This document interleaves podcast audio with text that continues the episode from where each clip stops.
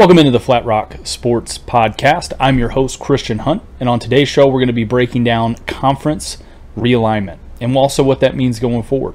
I'm going to have more on that here in just a minute. Welcome to the Flat Rock Sports Podcast, your daily source for all things college football. And now, your host, Christian Hunt. All right, guys, welcome into the show. We have a good one for you today, right? As USC and UCLA are going to be moving to the Big Ten in 2024. So, a little more news about that, by the way, and kind of breaking down USC and UCLA's move here. USC actually joined the Pac 12, it was 100 years ago. All right, it was in 1922. Since joining the Pac 12, they've won 11 national championships and they've had seven Heisman winners. They're going to be led by Lincoln Riley, who's coming over from Oklahoma. While at Oklahoma, Riley had a 55 and 10 record there. He made it to the playoffs four times with zero wins. he had two Heisman winning quarterbacks in Baker Mayfield and Kyler Murray. And he had three total quarterbacks get drafted in five years there and the last being Jalen Hurts, who was, uh, or sorry, who is the Philadelphia Eagles starting quarterback as of today. Now on to UCLA. UCLA joined the Pac-12 in 1928. All right, a little more interesting side note on that. Uh, they've only won one national championship in their program history. They also have one Heisman winner and they've only actually they've only been to one national championship appearance in their total time there, if you can believe that. So it's certainly an interesting uh, an interesting stat there, right? Now UCLA is going to be led by uh, head coach Chip Kelly, and he has an 18 and 25 record while being at UCLA. Chip Kelly came to prominence uh, at Oregon, as a matter of fact. He had one national champ uh, national championship appearance while at Oregon.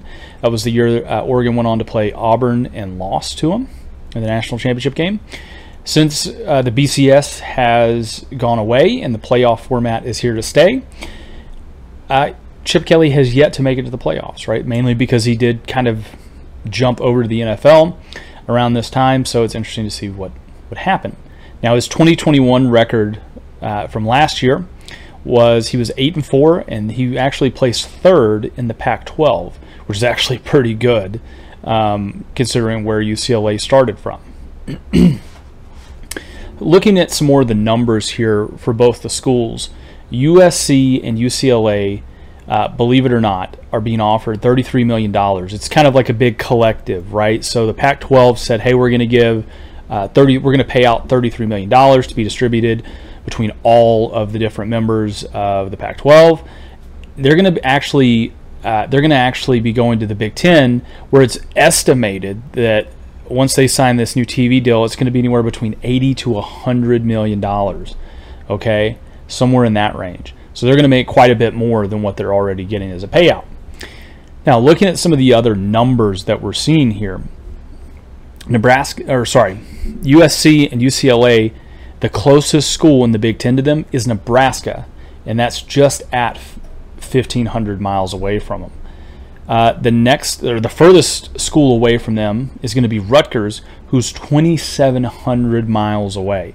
This is a land shattering move for for college football here because this is the Big Ten conference. By the way, is going to span four different uh, time zones, and to me, that has to be, especially when you're looking at playing a night game. So if Rutgers ever comes up and plays UCLA or USC at home and they're kicking off, I don't know if this would ever happen because they normally put those night games for marquee matchups. But if Rutgers comes out there and they kick off at 7 o'clock, that's going to be 10 o'clock New Jersey time, right? And then you, you factor in, okay, they're not going to be finishing that game until 2, 3 o'clock in the morning, basically New Jersey time. so that's a, something that could be a huge advantage uh, for USC and UCLA. Now, kind of looking a little a little uh, further ahead here, right? Why they why they do this? Well, they did it because they're going to be playing in bigger games. They're going to make more money. They're going to be playing in bigger games, and that's going to ultimately help them in recruiting, right? And you're going to see at the end of the day, that's going to be a big, that's going to be pretty significant as we go forward in college football, right? The next five, ten years, uh, or the next two decades, however you want to look at it, they're going to be marked by money, right? Now, that wasn't always something that you'd see in the backdrop of this for college athletics. It was more about the tradition, the, the, the history of a program, right? Not so much anymore. You know, it, it's about the green, right? Not the team. So, with that being said, here's another fascinating stat for you, right?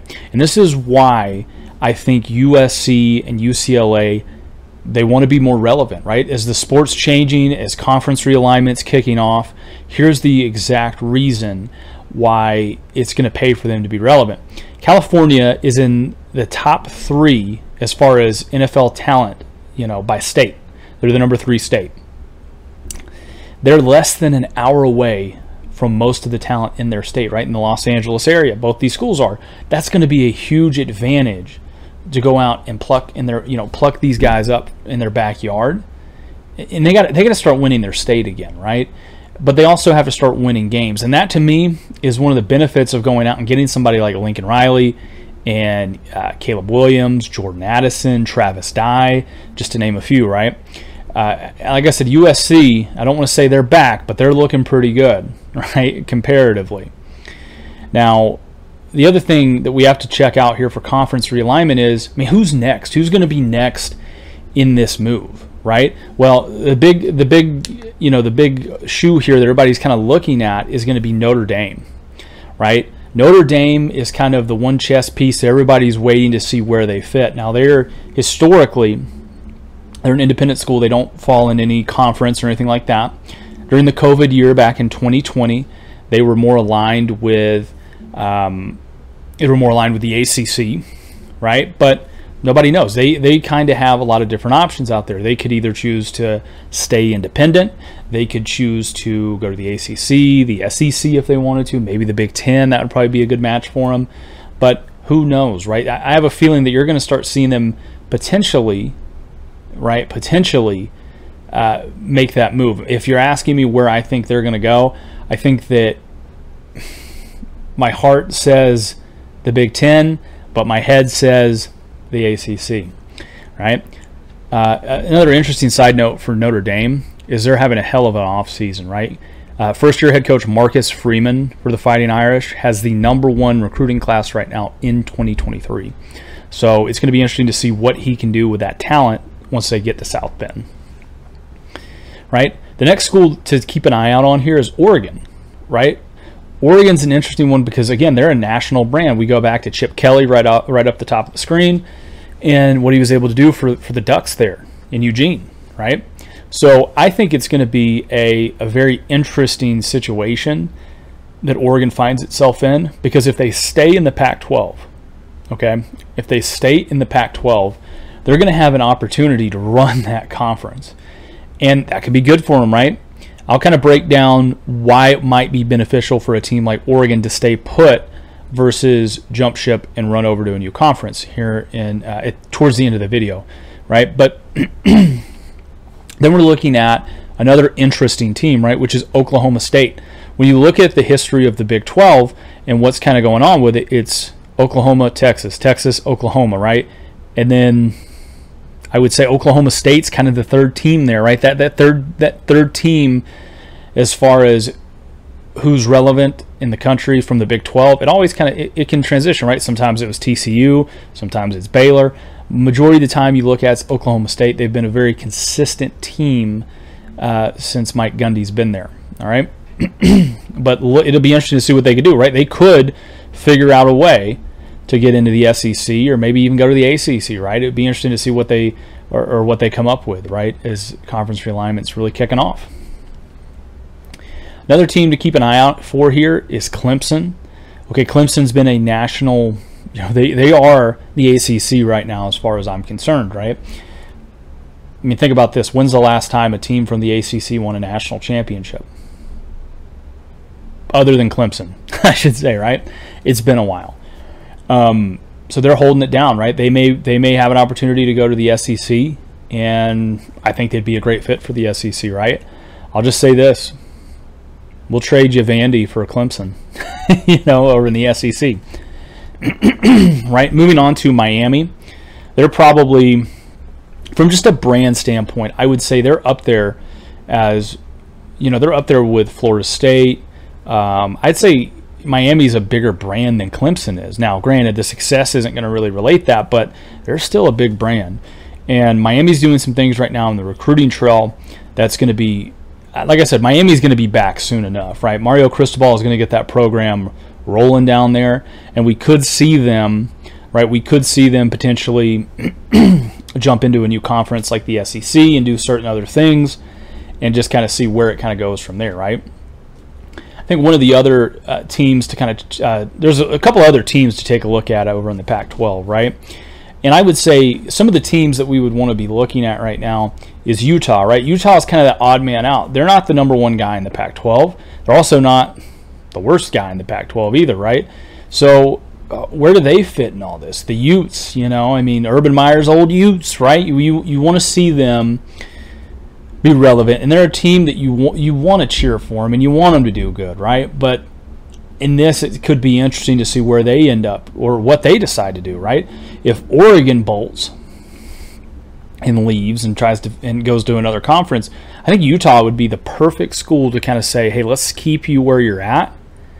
And let them take over the conference. You know what I mean? Yeah, you're probably going to be filling some some some holes in there to kind of keep the conference intact, but let it roll, right?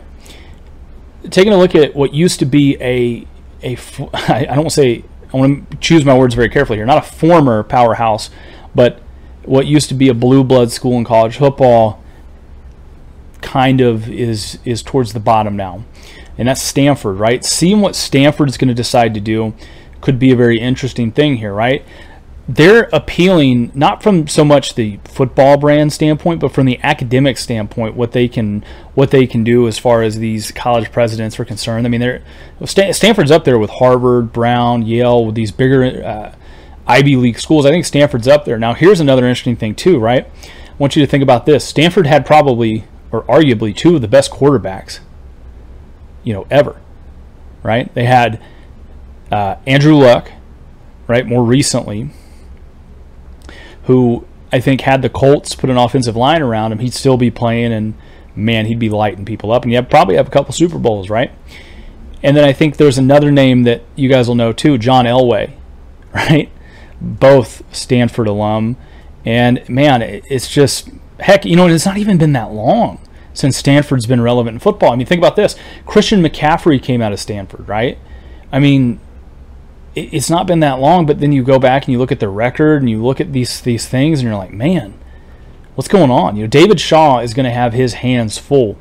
I could see Stanford staying behind, you know, in the Pac-12 and you know trying to make the best of it. I can also see them trying to figure a way out of this, and then if David uh, David Shaw maybe struggles this year, whatever have you, they look to jettison him and, and get a new coach and go into a new conference, right? Where do I think they would? Where do I think Stanford fits right now from a conference standpoint? You know, listen, I'll talk about that you know here in just a second. But I, I think Stanford would be a great fit for the Big 12. You know, I think they could go over there and they could do some things that'd be pretty interesting, right? Uh, Washington, okay, the Huskies, right? Chris Petersen is gone, and he was one of the best coaches Washington's had, um, bar none you know, honestly, I mean, he's done some great things for Washington, and but he's gone. He's done. You know, he's an advisor, I think, to the program and the academic side of it. Now, here's the here's the other interesting part about it, right? Jimmy Lake was uh, tasked with stepping in and kind of replacing Petersen over there at Washington. He didn't even last a year, and he's gone. So Jimmy Lake's gone. They went out and they got uh, Kalen DeBoer, I think is his name, if I'm not mistaken. And they brought him in from Fresno State. And I mean, listen, the guy can flat out coach ball. I mean, he's got a great record. I think he's going to get Washington back into. He's going to get them back into the spotlight here, right? I think he's going to have them relevant again. Now, here's an interesting team, and this is my last team I want to really cover here as far as this goes, right? And that's West Virginia. All right, West Virginia to me, they're a sneaky team, right? you look at who they're going to have at quarterback this year. They've got JT Daniels, who arguably, when he is healthy and he is on the field, he's a top 10 quarterback. I, I mean, he is a he is a good quarterback who can be a generational talent, in my opinion. Right? He's got a good arm, makes good decisions. I mean, go back and look at his stats through uh, 10 games at Georgia and what he was able to do. The problem is he's not able to stay healthy, right? And he just kind of it, it sucks because I hate it for him, right? He just unfortunately he cannot uh, seem to put himself in a good situation, right? He got usurped while at UC, uh, USC by Kedon Slovis, right? Who's now the quarterback over at Pitt, and then at Georgia he got beat out by Stetson freaking Bennett. You know what I mean? And you're you're a former five star quarterback from the state of California who should be running laps around a sixth year walk on quarterback uh, at Georgia, right? But nonetheless, here we are. Uh, enough on that, right? But I'll, I'll, say this, though JT Daniels has a really good shot because West Virginia is going to return their entire starting offensive line from last year. They also are going to return two of their top three wide receiving threats from last year. They have a chance offensively to be really, really explosive this year if they can keep Daniels healthy, watch out, right? They, they're going to start winning some games. Maybe they move conferences, right? They get a call from the SEC, maybe the ACC, right? Man, it could, it could be interesting to see what happens with, with West Virginia. But I got a feeling in the next couple years, they're going to turn this thing around, right? And with that being said, the Big 12 actually reached out, uh, you know, and they're looking to poach a few teams away from the Big 12 right now or sorry, not the Big 12. The, the Big 12 reached out and they're looking to poach a few teams from the Pac 12 right now, right? So many different numbers with this kind of gets confusing, right? Um, but they're looking to take uh, Arizona, Arizona State, Oregon, Washington, Utah, and Colorado away from the Pac 12. If somehow they could do that, that would reestablish the, the legitimacy of the Big 12 and keep them alive for a little bit longer. I think you know what I mean. That would be that'd be awesome, you know. But uh, here's the thing, and here's the reality of the situation, right? I think when you look at it in terms of a, a percentile, one of these two leagues is going to fold, whether whether it's the Big 12 or whether it's the Pac 12. Right now, the advantage seems to be going to the Big 12 because they already have, they've already added BYU, UCF, Houston, and Cincinnati right? Expected to join and kind of take Texas and Oklahoma's place, right? You know, so I, they already have a somewhat of a contingency plan in place. As far as, sorry, as far as the Pac-12 is concerned, they don't have anything yet. I mean, they, they're they're still kind of in shock, and they're still trying to figure this out and put the pieces back together right? Now, it'd be interesting because if they were to land all of these guys, they would actually be at 18 teams, which is a, a record for most teams in, you know, for a conference at the FBS level. So it'd be interesting to see there, right?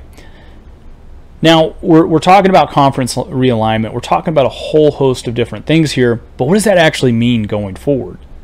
You know, what what is why is conference realignment necessarily a good thing, right? Well, like we talked about, you know you're going to have more marquee games being played right? Now from from a fan standpoint watching this it's a lot better because you know for example if, if i'm watching you know usc play ohio state or michigan or wisconsin right and it's a top 25 matchup man that's going to be awesome right? I mean there, it's going to be a great game to watch that right but on the flip side of that if i'm watching usc play Fresno State and it's a bloodbath or a sloppy game, it's kind of like, man, you know, it just doesn't. It's not as fun. It's not as exciting, right? Here, here's the other thing, right? The rich get richer. Okay, so the, the more prevalent teams, the, the more prevalent teams out there that are already good, they have nothing to worry about right? I, I think that you look at the conferences here, right? Like the SEC and the Big Ten, they're safe. Okay, they are definitely safe. Everybody else is on thin ice right now, right? They are trying to figure this out, and it just doesn't make a whole lot of sense, right? They're trying to figure everything out, and I, I, I really do believe when you look at this that you're going to see a bigger uh, transition, if you will, from the upper elites of college football in the middle of the pack. It's going to get even bigger. So look for that, right? Then we have, you know, a change in recruiting rankings, right? With conference realignment, here's the thing that's going to happen, right? Like I said earlier, the more marquee, the more the more marquee games that you have, the bigger the games, right? The more money that your school's bringing in. Um, also, with the addition of NIL rising, you're going to start to see a difference here in recruiting rankings, right? You're gonna it's not gonna be Texas, Georgia, Ohio State every year, and Clemson. And, and ironically, right, the same teams that you're looking that are in the college football playoff every year or every other year, right? You're going to see probably, you know, you're going to see Texas A&M. You're going to see Texas being back. You're going to see uh, Notre Dame. You're going to see these difference of of schools sort of jumping in and out, and I think it's going to be a little more consistent. I think it's going to be better for the sport, right? Again, you know, when college athletes when they look at when they look at where should I go play ball, right? They're looking at NIL money now. They're looking at uh, they're looking at who you know where, what's the not necessarily the tradition of the school I'm playing at, but who do they play? You know what I mean? What's the what's their ability to get guys to the league? You know, so there's a lot of different thing there, right? Now it's also going to probably translate to more NIL money, right, for the schools. Again, it's we're kind of entering unprecedented times here with NIL and everything like that. It's only been going on for about a year, and it already seems kind of interesting, right? So it's going to be interesting to see how that kind of plays out with NIL. I think it's going to also result to better postseason games, and what I mean by that is, you know, the average margin of victory uh, in the college football playoffs since its inception is 21 points. That's not a very close game by any stretch of the imagination. That doesn't tell me that, you know, that means one of two things, right? That either means the talent between, you know, some of these teams is so wide, it's not even funny between the top two teams in college football that it's so wide it's not even funny, or that tells me, right, or that tells me they're not the four best teams. They just didn't play anybody and made it all the way through. And it's really hard to do that, right? Case in point, Oklahoma, right? They played LSU a few years back in the college football playoff, right? They lost 63 to 28. That was a game that you probably turned it off, uh, well, halfway through the third quarter, or maybe at halftime, right? it was a absolute smackdown. They got throttled. So you know, the question, I think the question's out there what could have prevented this? What, if anything, could have prevented uh, all this realignment and teams jumping ship and tradition going out the window? Well, I'm going to tell you, it, it's actually a very simple thing, in my opinion, that could have they could have changed this, right? The first thing is they should have expanded the college football playoffs earlier. All right, that would have resulted in uh, paying out programs upwards of an extra $5 million, okay? And, and I'll explain that, right? Like, if they expand the playoffs, right, and I went back and I did the research into this. You make the playoffs, you're probably going to get uh, somewhere between $5 million right now. If you make the playoffs a bigger thing, you're probably going to draw more money from it, right? And, and I understand they would like, well, you know, no, you're going to draw more money from it, right?